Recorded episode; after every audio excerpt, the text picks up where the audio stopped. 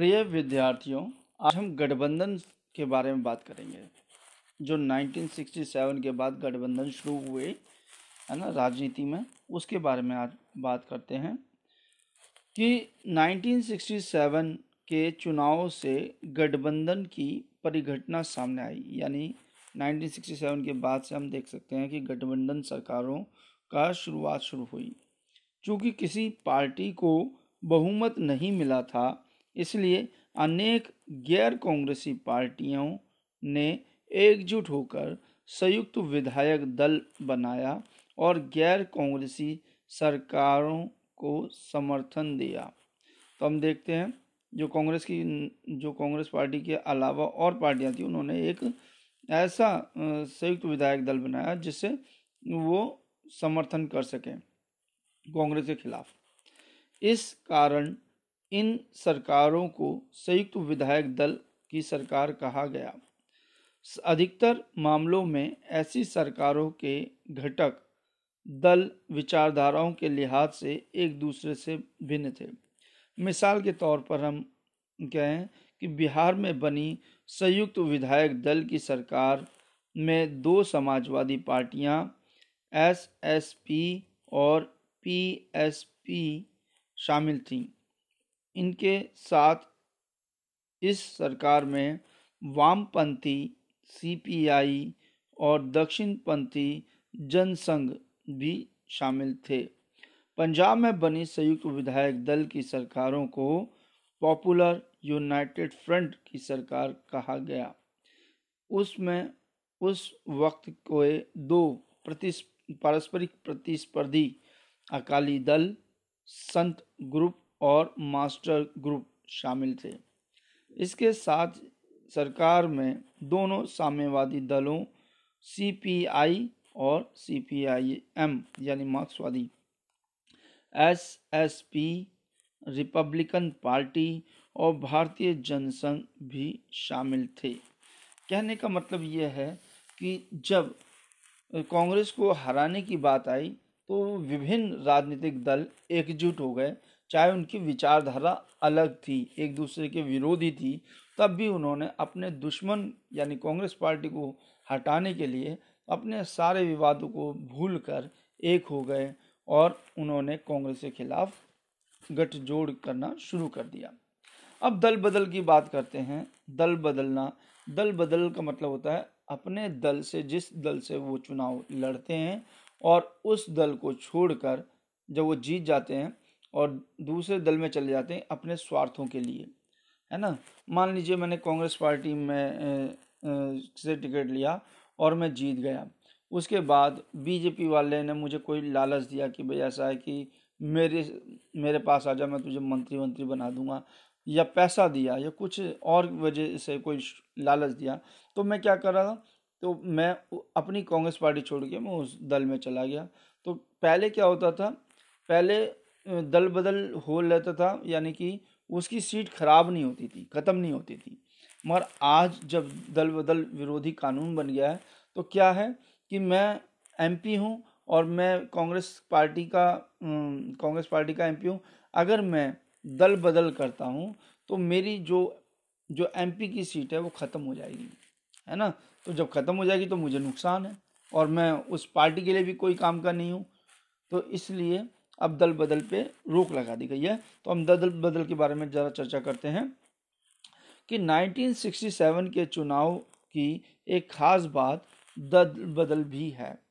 इसने राज्यों में सरकारों के बनने व बिगड़ने में महत्वपूर्ण भूमिका निभाई।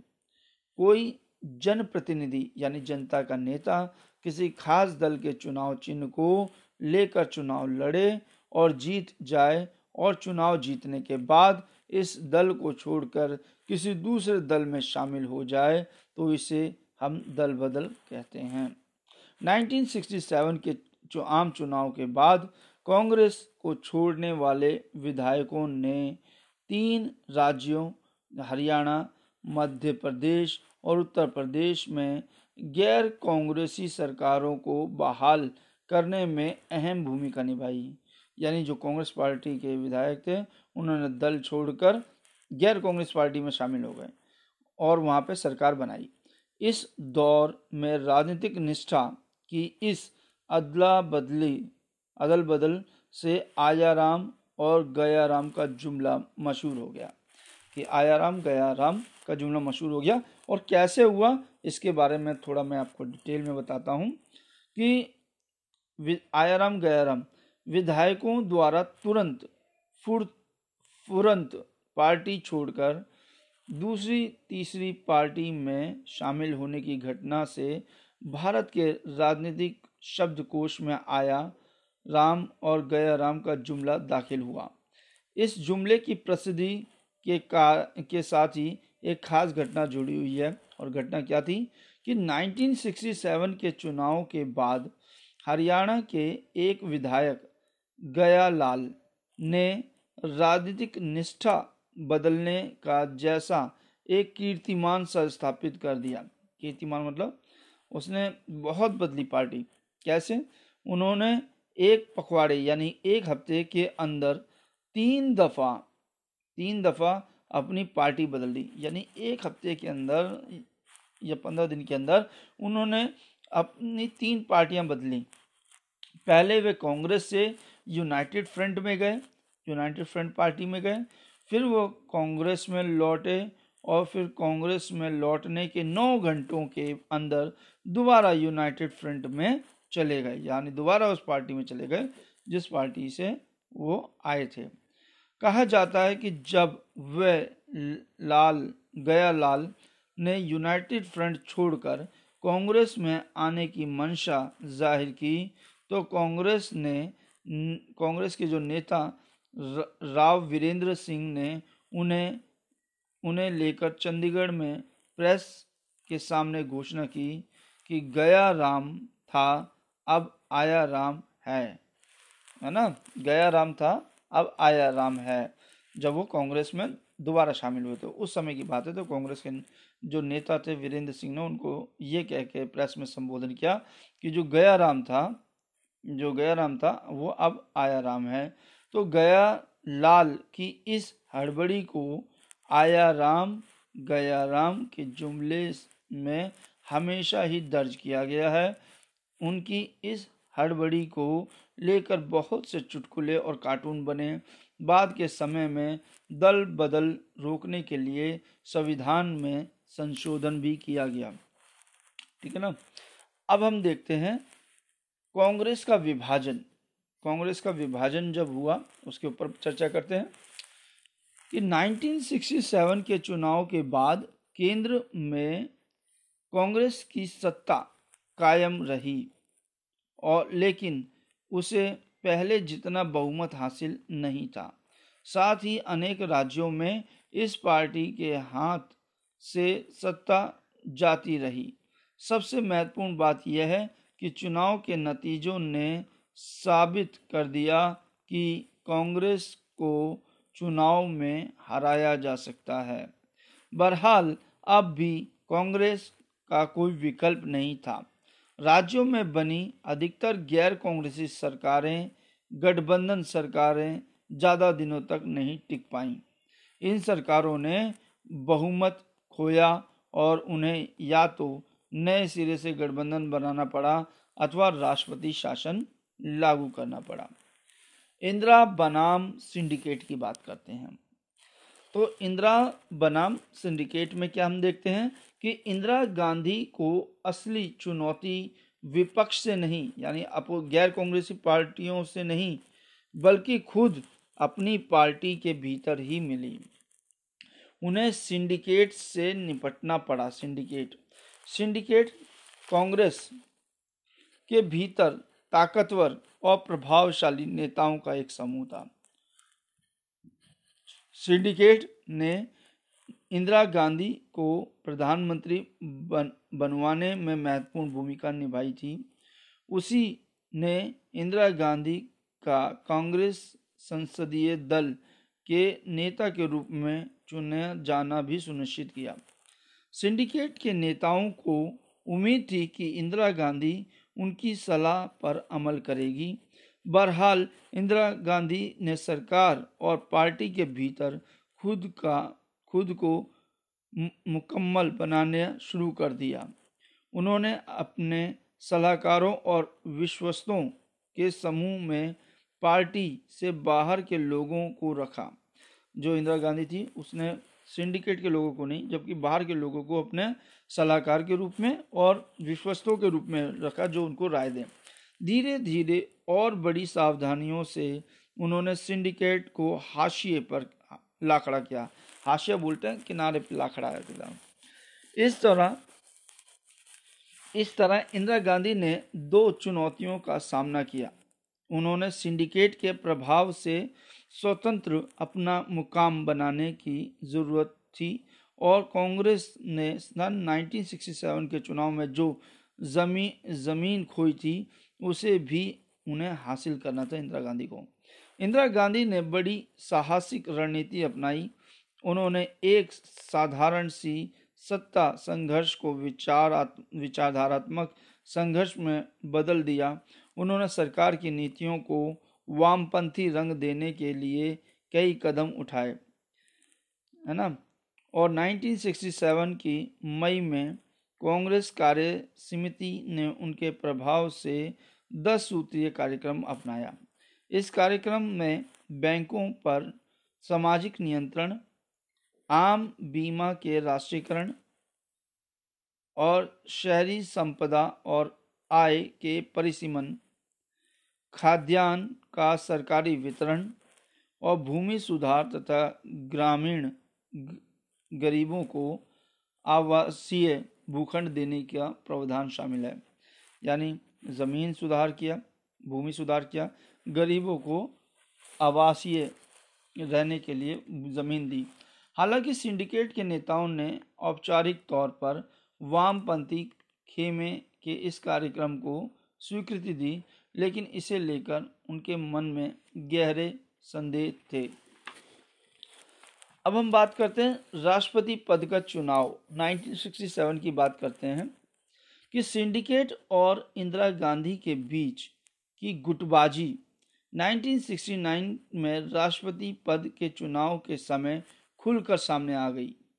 तत्कालीन राष्ट्रपति, उस समय के राष्ट्रपति जाकिर हुसैन की मृत्यु के कारण उस साल राष्ट्रपति का पद खाली था। इंदिरा गांधी की असहमति के बावजूद उस साल सिंडिकेट ने तत्कालीन लोकसभा अध्यक्ष एन. संजीव रेड्डी, नीलम संजीव रेड्डी को कांग्रेस की तरफ़, कांग्रेस पार्टी की तरफ़ से राष्ट्रपति पद के उम्मीदवार के रूप में खड़ा करवाने में सफलता पाई। एन. संजीव रेड्डी से इंदिरा गांधी की बहुत दिनों से राजनीतिक अनबन चल रही थी। ऐसे में इंदिरा गांधी ने भी हार नहीं मानी। उन्होंने तत्कालीन उपराष्ट्रपति V V Giri, V V Giri को बढ़ावा दिया कि वे एक स्वतंत्र उम्मीदवार के रूप में राष्ट्रपति पद के लिए अपना नामांकन भरे। इंदिरा गांधी ने चौदह अग्रणी बैंकों का राष्ट्रीयकरण किया, यानी उसको सरकारी बनाया चौदह बैंकों को 1969 में, और भूतपूर्व राजा महाराजाओं को प्राप्त विशेष अधिकार, यानी प्रीवी पर्स को समाप्त करने जैसे कुछ महत्व कुछ बड़ी और जनप्रिय नीतियों की घोषणा की। राजा महाराजाओं को प्रीवी पर्स क्या मिलता था? मतलब कि उनको साल का पेंशन के रूप में राजाओं को दी जाती थी सरकार की तरफ़ से, है ना? वक्त मोरारजी देसाई। उस वक्त मोरारजी देसाई देश के उप प्रधानमंत्री और वित्त मंत्री थे। दोनों दोनों उपयुक्त दोनों मुद्दों पर प्रधानमंत्री और उनके बीच गहरे मतभेद उभरे और इसके प्रमाण स्वरूप मोरारजी देसाई ने सरकार से किनारा कर लिया। गुजरे वक्त में भी कांग्रेस के भीतर इस तरह के मतभेद उठ चुके थे, लेकिन इस बार मामला कुछ अलग था। दोनों गुट चाहते थे कि राष्ट्रपति पद के चुनाव में ताकत को आजमा लिया जाए। तत्कालीन कांग्रेस अध्यक्ष, जो उस समय के कांग्रेस के अध्यक्ष थे, एस निजलम, निजलिंगापा ने व्हीप जारी किया कि सभी कांग्रेसी सांसद और विधायक पार्टी के आधिकारिक उम्मीदवार संजीव रेड्डी को वोट डाले। इंदिरा गांधी के समर्थक गुटों ने अखिल भारतीय कांग्रेस समिति की विशेष बैठक आयोजित करने की याचना की, लेकिन उनकी ये याचना स्वीकार नहीं की गई। वी वी गिरी का छुपे तौर पर समर्थन करते हुए इंदिरा गांधी ने खुलेआम आत्मरक्षा या आत्म अंतरात्मा। इंदिरा गांधी ने कहा कि खुले मन से अंतरात्मा की आवाज़ पर वोट डालने को कहा अपने कांग्रेस के नेताओं को, यानी कि एमएलए और एमपीओ को। अंतरात्मा की आवाज़ से वोट डालने को कहा। इसका मतलब ये था कि कांग्रेस के सांसद और विधायक अपनी मनमर्जी से किसी भी उम्मीदवार को वोट डाल सकते हैं। आखिरकार राष्ट्रपति पद के चुनाव में वी वी गिरी ही विजयी हुए, वह स्वतंत्र उम्मीदवार थे, जबकि एन नीलम संजीव रेड्डी जो थे, है ना जो नीलम संजीव रेड्डी थे, वो पार्टी के आधिकारिक उम्मीदवार थे, कांग्रेस पार्टी के, जिनको सिंडिकेट का समर्थन प्राप्त था। कांग्रेस पार्टी के आधिकारिक उम्मीदवार की हार से पार्टी का टूटना तय हो गया और कांग्रेस अध्यक्ष ने प्रधानमंत्री को अपनी पार्टी से निष्कर्षित कर दिया, निकाल दिया। कांग्रेस अध्यक्ष जो थे तो उन्होंने जो एस निज लिंगप्पा थे, उन्होंने पार्टी से प्रधानमंत्री श्रीमती इंदिरा गांधी को निकाल दिया। पार्टी से निकर्षित निकली हुई प्रधानमंत्री इंदिरा गांधी ने कहा कि उनकी पार्टी ही असली कांग्रेस है, कि उनकी जो पार्टी है, उन्होंने एक पार्टी बनाई कांग्रेस, और उन्होंने इंदिरा गांधी ने कहा कि मेरी जो पार्टी है, वही असली कांग्रेस है। 1969 के नवंबर तक सिंडिकेट के अगुवाई करने वाले कांग्रेस खेमों को कांग्रेस ओ कांग्रेस ओ यानी कांग्रेस ऑर्गेनाइजेशन नाम दिया गया, और इंदिरा गांधी की अगुवाई करने वाली कांग्रेस को कांग्रेस रिक्विजनाइज्ड कहा जाने लगा, आर, कांग्रेस, आर कहा जाने लगा, ब्रैकेट में आर। इन दोनों दलों को क्रमशः जो पहले दल को कांग्रेस ऑर्गेनाइजेशन को पुरानी कांग्रेस और कांग्रेस रिक्विजनाइज को नई कांग्रेस कहा जाता था। इंदिरा गांधी ने पार्टी की इस टूट को, इस टूट को विचारधारा की लड़ाई के रूप में पेश किया। उन्होंने इसे समाजवादी और पुरातनवादी तथा गरीबों के हिमायती और अमीरों की तरफदारी के बीच लड़ाई करार दी। तो ये था आज का टॉपिक फिर मिलेंगे नेक्स्ट टॉपिक में। तब तक के लिए धन्यवाद।